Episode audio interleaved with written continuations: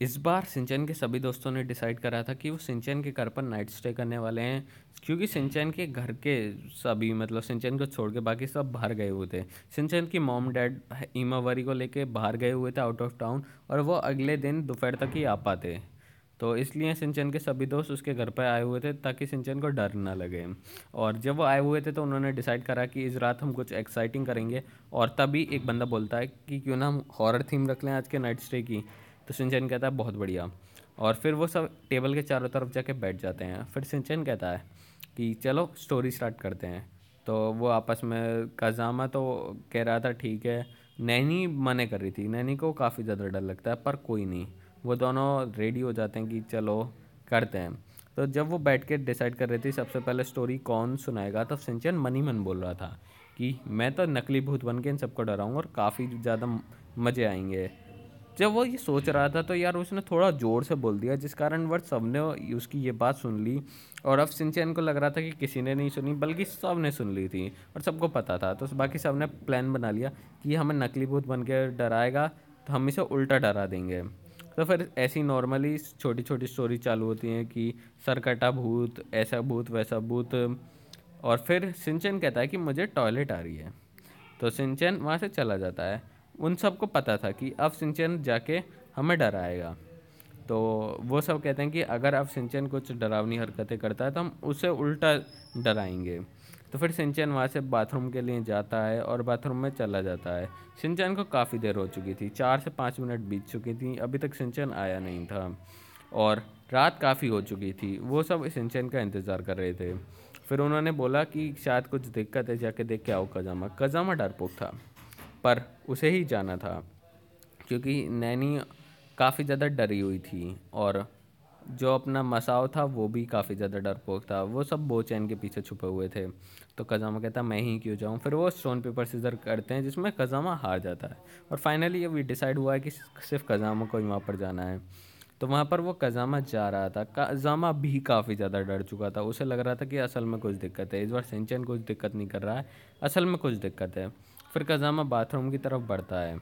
फिर वहाँ पर उसे एक डॉल देखने को मिलती है। वो डॉल को देख के डर जाता है, पर वो सोचता है कि ये शायद सिंचन नहीं करा होगा, डॉल सिंचन नहीं रखी होगी। उसके बाद वो आगे चलता है। वहाँ एक स्केलेटन पड़ा हुआ था। असल में वो नकली स्केलेटन नहीं, असली स्केलेटन था।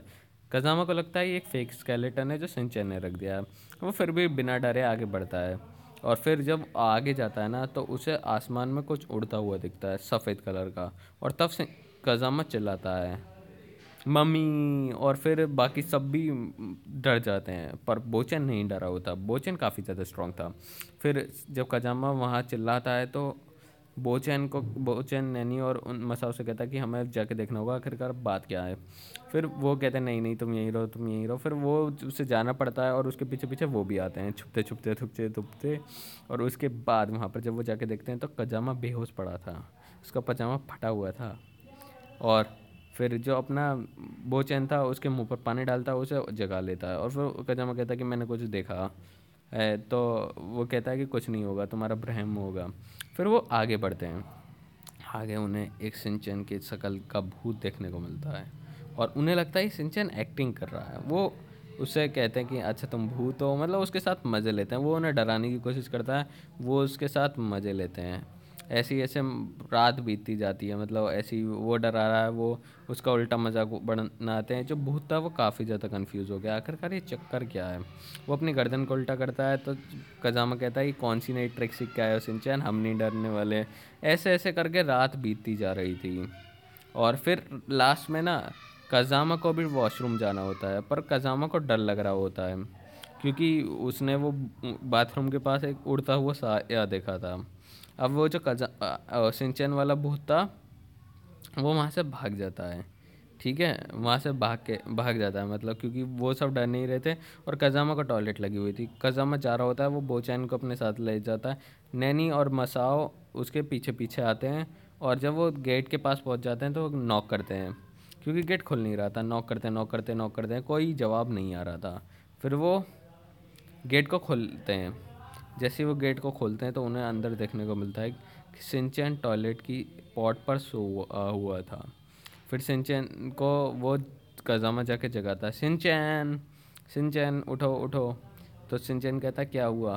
तो कज़ामा कहता है कि, तुम हमें उल्लू बना के आके यहाँ पर सो गए तो सिंचन कहता है कि, उल्लू? मैंने कब बनाया? मैं तो यहाँ वॉशरूम करने आया था, फिर मुझे नींद आ गई, मैं यहीं पर सो गया। और फिर जो उन चारों की हवा टाइट होती है कि अगर ये यहाँ पे था तो वो कौन था? और वो चिल्ला पड़ते हैं। पर सिंचैन को तो पता ही नहीं आखिरकार क्या हुआ था। सिंचन कहता है कुछ नहीं कुछ नहीं, मैंने कुछ नहीं करा, कोई नहीं था होगा। वो सब फिर हिम्मत जुटाते हैं कदम अपनी वॉशरूम वाला काम पूरा करता है वो हिम्मत जुटा के कमरे में आते हैं और सब एक साथ सो जाते हैं। सुबह सूरज निकलता है और सब चीज़ नॉर्मल सी हो जाती है। वो डिसाइड करते हैं कि ये जो उनके साथ हुआ है, वो किसी को नहीं बताएँगे, क्योंकि शायद ये उन सब का वहम हो।